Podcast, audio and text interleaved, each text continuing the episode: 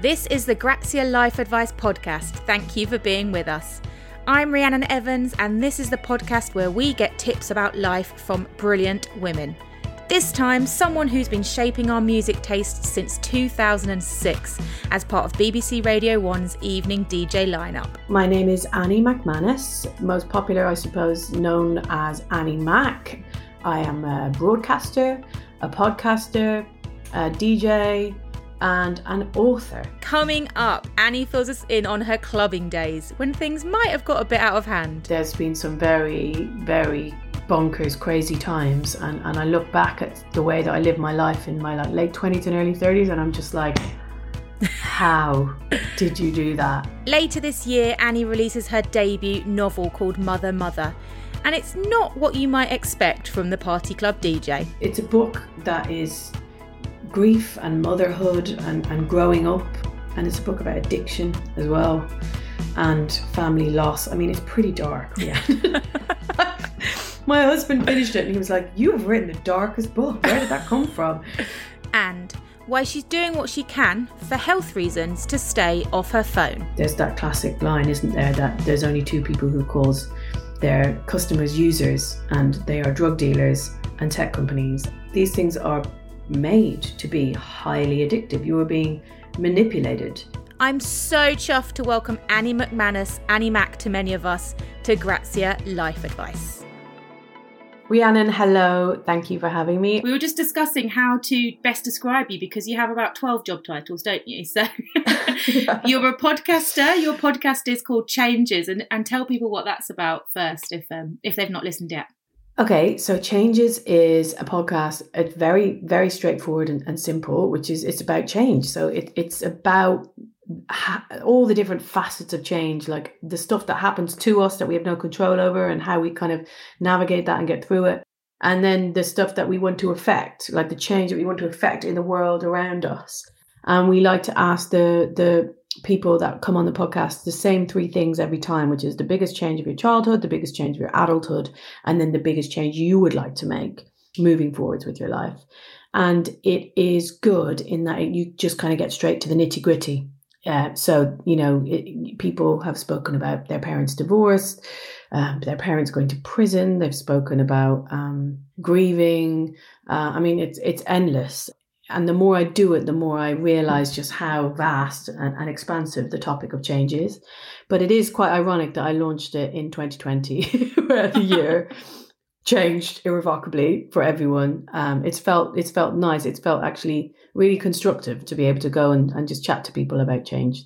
And obviously, people will know you as the Radio One DJ, but you've got a big change coming up in that you're about to bring out your first novel as well. So, how are you feeling about that? The book's called Mother Mother.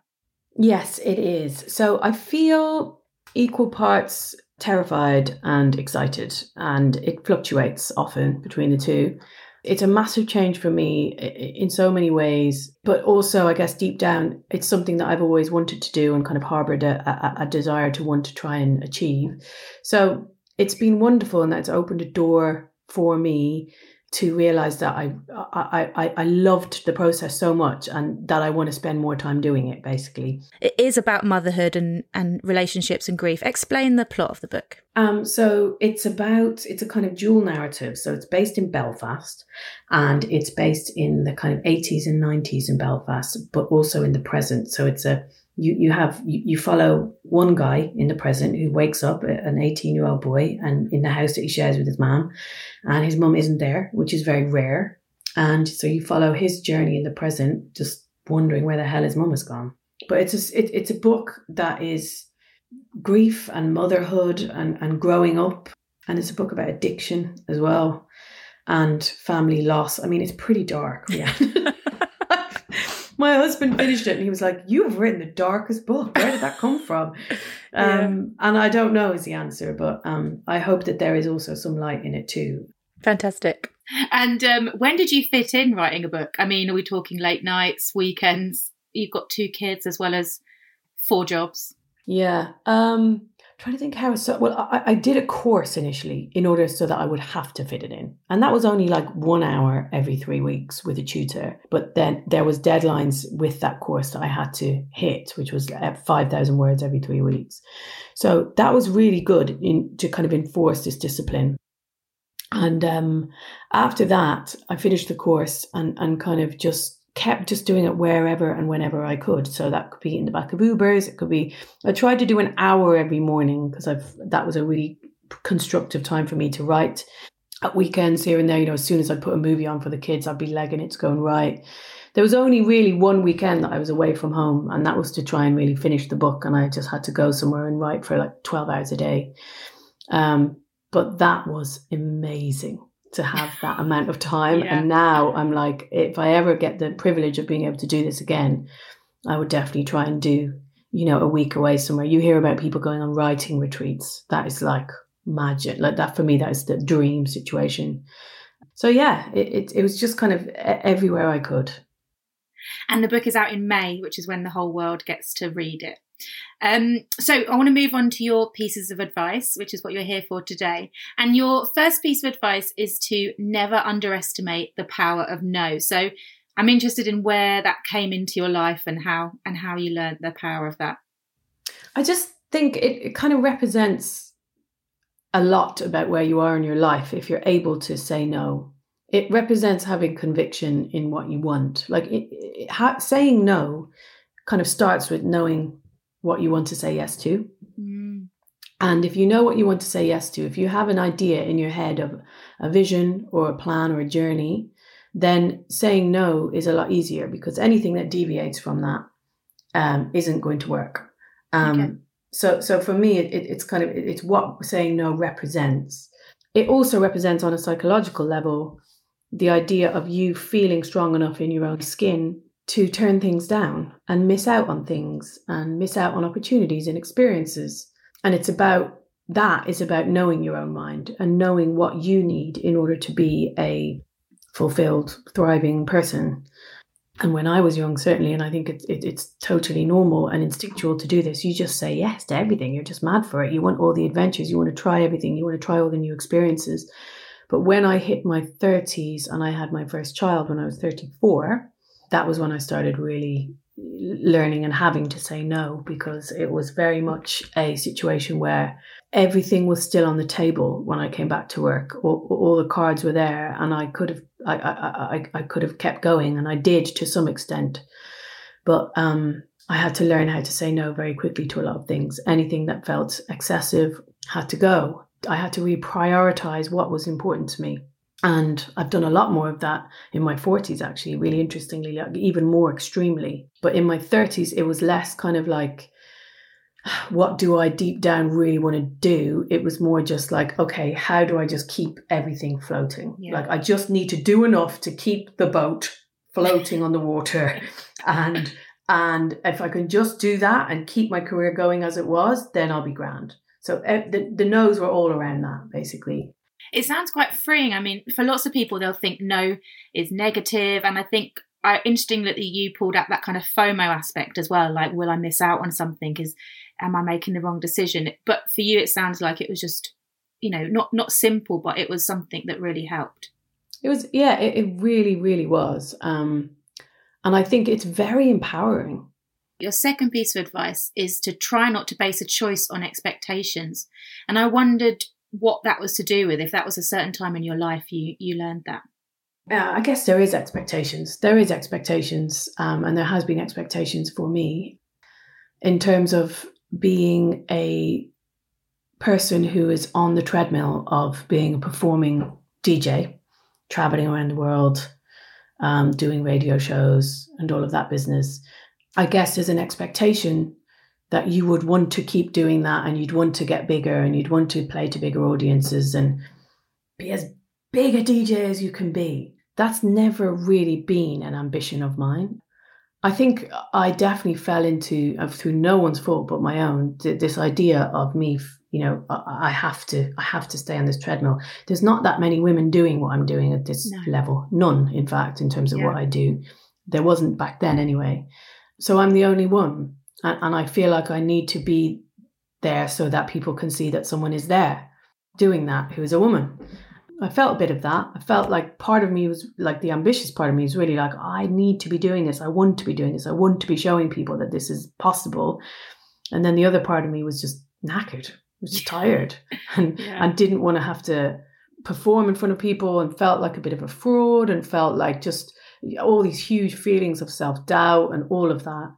So, you know, I, I think it's just, and again, it takes growth and evolution as, as a person to know what you really want there was always something on the horizon to be terrified about. There's nothing wrong with that. You should challenge yourself all the time. But I, I think I just needed a bit of a break from that. It's interesting because when I first read that, I was thinking more of your own expectations of what something might be. But I think it's interesting you were taking on board other people's expectations of what they would thought you would want for your career, but also how you mattered and it was important for you as a woman to keep pushing. I mean, how do you manage now those kind of pressures and people saying, "Oh, Annie, we need you to be this voice. We need you to to be out there for us." I just have to be very uh, firm and definitive about about what I do and and and and, and that business. I mean, it's it's. I do speak out a lot in terms of gender imbalance and stuff, and I feel very passionately about that. And if I can't be there in person physically on every lineup, which I just can't anymore, and, and that's my personal choice, and I, am fine with that, totally at peace with that. then there's other ways to show your passion for that. But yeah, that was that that piece of advice was always about other people's expectations. It, it wasn't really my own. It's a whole other story, Rhiannon. Mm. Yeah, that seems like a lot of pressure to have on yourself. Um, your third piece of advice, can you tell me about that, please? My third piece of advice is start every decision based on your own life with does it bring you joy and is it worth your time? Now, I do want to proceed talking about this with the idea of how privileged that sounds. Like, I appreciate that a lot of people aren't in a position to contemplate whether their career gives them joy. It's does it fucking make enough money to put food on the table? So I really appreciate that that this is very kind of fantastical in that way. But if you are in a position to think, and a lot of this, the listeners of this podcast will be maybe younger and starting out and still trying to figure out what it is they do want to do with their lives. It's important to base your decisions on that when you can. Time is precious and you can get sucked into doing things with your time that you a lot of the time just don't need to be doing. And i learned that lesson again a lot after i had kids because i just didn't have the luxury of wasting any time. And it was it was crazy how i i just had to like streamline everything. I had to shrink my work time to really small and i had to do everything in a tiny amount of time. And it meant that i was hyper focused but also anything that was surplus just went and everything still ticked over and everything was okay. So that was a big learning curve for me. A lot of the stuff you do ends up being stuff that works well for other people or suits other people or sitting in meetings that you don't really need to be in. Like I've always felt very passionately about meetings and how what a huge time waster they are. It's just it's just about that. It's just about really thinking about what what you put your time into. And it could be as simple as writing it down. And it could be that I could be spending two hours a week doing, you know, an online course that I re- that's really helping me go the direction I want to go in. And I can make those two hours out of taking other time out. So yeah, does it make you happy? Does it bring you joy? And is it worth your time? I think are very noble and healthy ways to begin every decision making process about how you spend your time. Yeah. What brings you joy in your career? What are the things that you now look for? Um, I think it's connection. I've thought about it a lot recently, actually. Um, I really enjoy connecting with people. I like talking to people. My job is basically that. I didn't go into it for that, but it's I realised now there's something in my subconscious was attracted to that. Um, I, I'm a very impulsive person, so I like the immediacy of live radio. I like that you can play a song and say something and get immediate reactions on text and Twitter. I like the kind of the exhilaration of the live experience. Music brings me joy, and putting it together in a meaningful way brings me joy. And just the act of creating brings me joy. So music curation has always been my main job. And there's something deeply creative in that in terms of making a journey out of music and joining the dots of music.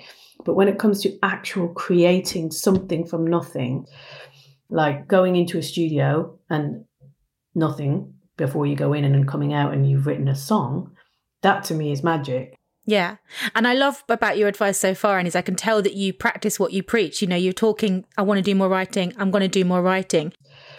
It, it's been hard to do. It's been a long, slow change, trying to find time and eke time out of my career in order to do that. So it, it it's, yeah, I feel excited now, hopefully, to have a tiny bit more time than I did to write. Fantastic. We'll be back with more from Annie after this. We're back with Annie. And Annie, could you share your fourth piece of advice with us, please? Okay, so my fourth piece of advice is always know the baseline of why you are spending time on something and make sure that the time equals the passion that you have. Mm. Right, so that's a bit of a long and meandering one.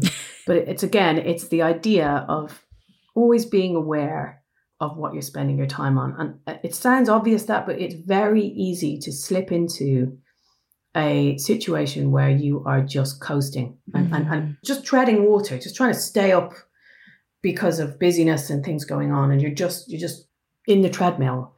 Sometimes it's really important to try and take yourself out, and that could involve having a conversation with someone who's neutral and has nothing to do with what you do.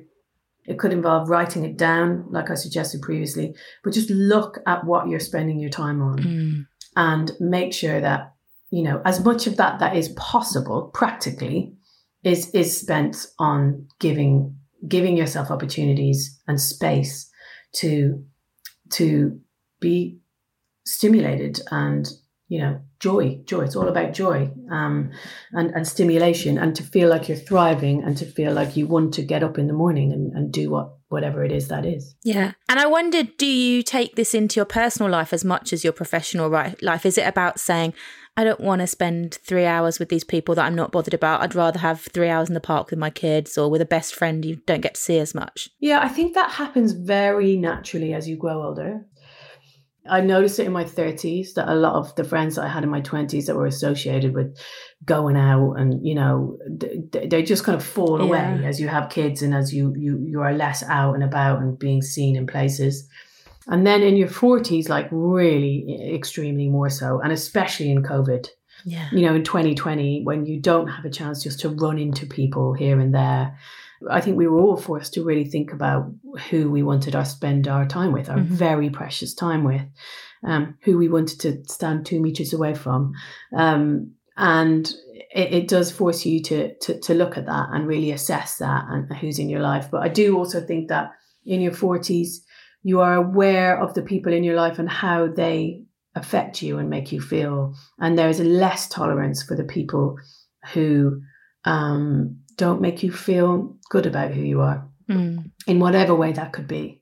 And you kind of understand that friends, I don't mean like they should pump you up and make you feel like you're the best thing ever, but it's just they should they shouldn't make you feel awful in your own skin. Yeah. You know, that's not a friend you learn that as you grow older and you learn to, about the people to kind of keep close.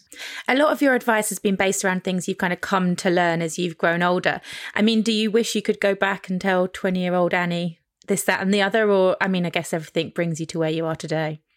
Yeah, I really don't. Like, I, I, I don't regret a thing about the, the way that my life has turned out. There's been some very, very bonkers, crazy times. And, and I look back at the way that I lived my life in my like late 20s and early 30s, and I'm just like, how did you do that? Yeah. Um, it's just so, so frantic, so full on all the time. And I, I'm very happy to be in the place that I am now.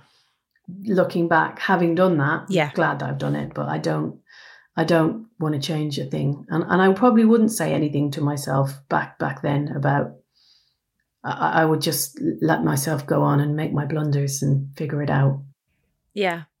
And I love, as you touched on, for someone who, you know, lots of people would think of as a superstar DJ, that your fifth piece of advice is that scheduling is your friend. So, I mean, is yeah. that something, do you have to stay really tight now to make sure you get to do everything you want to do? So, yeah, it's been, it's been a bit of an evolution with the scheduling thing as well. So again, since last year, the scheduling has changed somewhat for different reasons. But before then, it was just, yeah, like if in order to get the stuff done that you need to get done, everything has to be really tight. And, you know, you have a certain amount of working hours that, that you are able to do before you are a parent again. And you have to maximize them and make sure that you are doing the most amount in that time. And, you know, that involves like like like I said, less meetings, less unnecessary meetings, or taking your meetings as phone calls in the car on the way to work in the evening, which I do now. But my friends actually take the piss out of me a lot for how stupidly I schedule. Um, I get panicky sometimes, like when it's, and this is my bad, and I'm probably too extreme when a schedule is is like messed with because ev- there's like the domino effect, isn't there? Everything is everything is in there. But it works for me. It really does. And and what's what's been interesting is since last year since covid um now it's like i'm sat in a room all day um because my kids are at school till three for three days a week. Um so i have this you can see it there i have this whiteboard oh wow right? yeah. there's, there's not a lot of scheduling there yet but so what I started doing, because I started feeling really lost without a schedule, because I had all this stuff that I wanted to do, like writing and, you know, ideas and, but because they're not fixed things and I'm not being held to account by other people, it's all personal projects that are kind of more creative.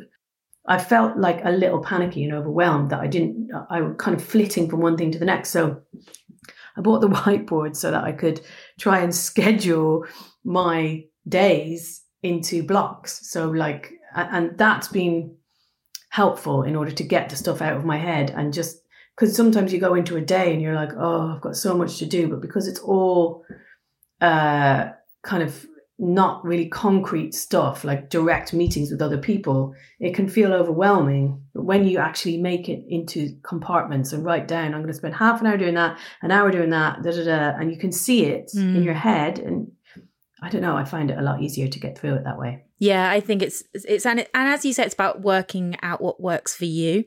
I'm a, exactly. yeah, I have to make lists. If it's not on the list, I'm scared it's going to leave my brain, and it's just easier to yeah. work through, isn't it? Everyone has their process. Hundred percent, yeah, and that works for me. I do, I do love a schedule. Yeah. um, and what's probably not in your schedule is social media. So your sixth piece of advice is there is no greater barrier to productivity than social media. I mean, it's something we all know, but we probably find hard to put into practice, taking yourself off Instagram and Twitter and things.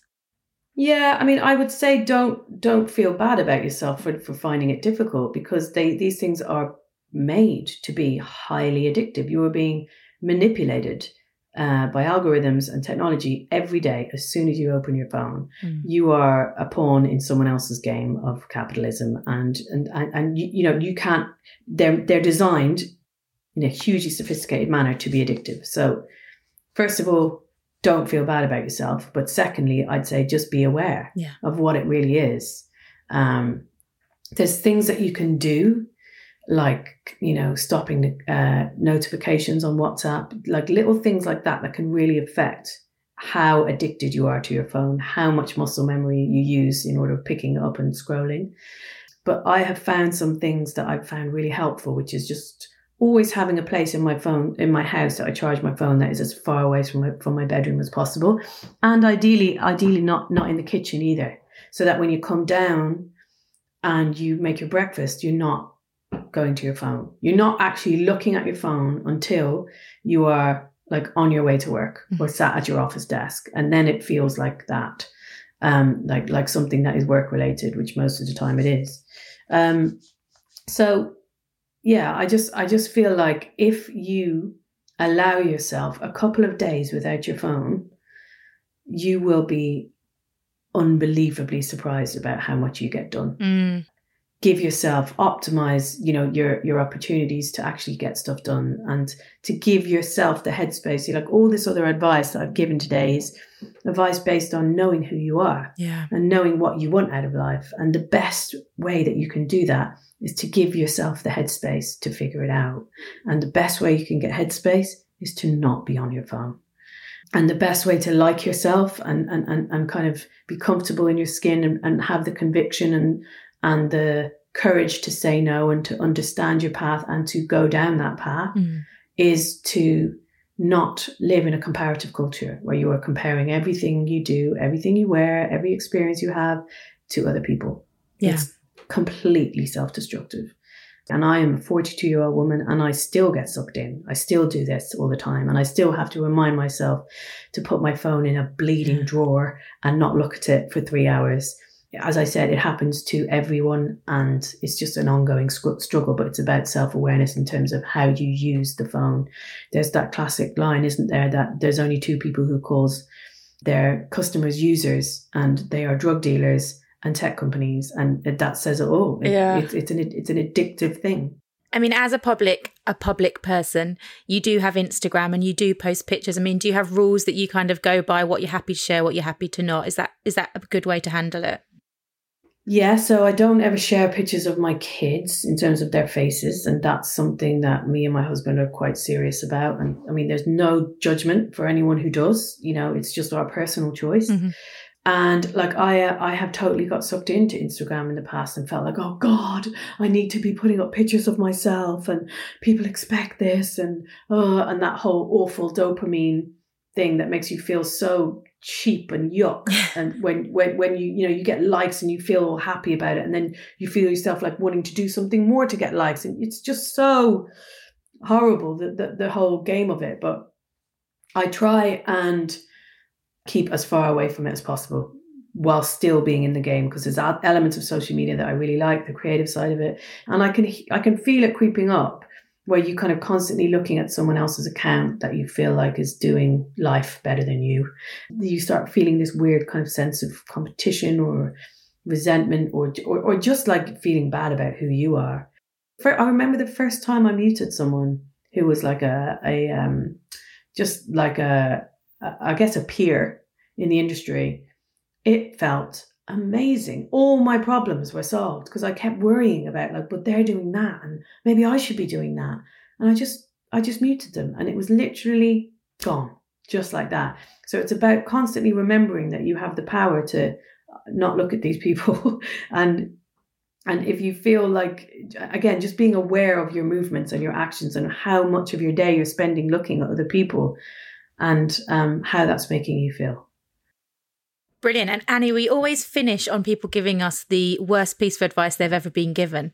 But you you said you couldn't think of one. think of any I'm sorry rhiannon i can't think of any it's i'm i was brain dead i'm still trying to think of, of some No. Are you a kind of person who listens to other people's advice or is it things that you've had to learn yourself? Yeah, I, I always listen to other people's advice. Um, I'm, I'm very happy to ask people for advice as well. As you can probably tell from this podcast, I just pour it all out. Um, so I'm happy to go to people and be like, "This is how I feel. What shall I do? Please help." Yeah. Um, and the people who I normally ask advice of are people who are more experienced than me, and obviously my parents. They have a they have an intrinsic opinion on stuff that I feel like is based on kind of kindness and common sense. And my husband is also quite a unique person in that he is extremely perceptive, but also very much bases his whole ethos in life and his career on kindness. So he's not ambitious. He's not about trying to um, outdo other people or that kind of thing. So I feel like his advice is always very constructive and in the right place. And he knows me also inside out. So I find like that he's, uh, I do listen to him. I don't ask him for advice a lot of the time, but when I do, it's serious and I listen, if you know what I mean. Fantastic. Can I just ask before we go? Obviously, if people have become used to you listening to you on Radio One, obviously have or DJing live on stage, that's a totally different person, I think, from what we've met today. And you know, you're obviously not that person 24 7. Do you find yourself having Annie Mac, Annie McManus and, and different personalities compared to where you are? Uh, I don't actually. I feel like I've always made a point of trying on the radio to be authentically myself for the very pragmatic reason of it being absolutely exhausting having to put on some sort of a persona all the time. Yeah, I, I, I don't feel like that different, basically. The, the difference between Annie McManus and Annie Mac is that people know Annie Mac from the radio because that's why my, my name was abbreviated to that. But Annie McManus is very much the same person, probably just older and maybe a little bit wiser, but, but no no different, hopefully, than than the Annie Mac people know off the radio. Annie, it has been wonderful talking to you. So much good advice that I think people can really take into their days and, and make their life a little bit better. So thank you very much. Absolute pleasure. Thank you for having me. Annie McManus there, thanks to her, and thank you to you for being with us. As ever, I know we say this a lot, but it's because it's important. If you've enjoyed the show, please share a link on social media, tell someone you know who you think would also really like it, or maybe leave us a review on your podcast player. We always, always appreciate that support. Next time on Life Advice, we're with podcaster and TV host Kate Thornton. My mum worked as a dinner lady at our school mm-hmm. and then she did cleaning with my nan. But I'm telling you now, if my mum had been born when I was born, she would be top flight career woman. She's super smart and she was never given the opportunity to realise her potential. And that's true for so many women of her generation. And I know that she gets a kick out of what I do for a living and the fact that I have carved out a career and a profession. See you then.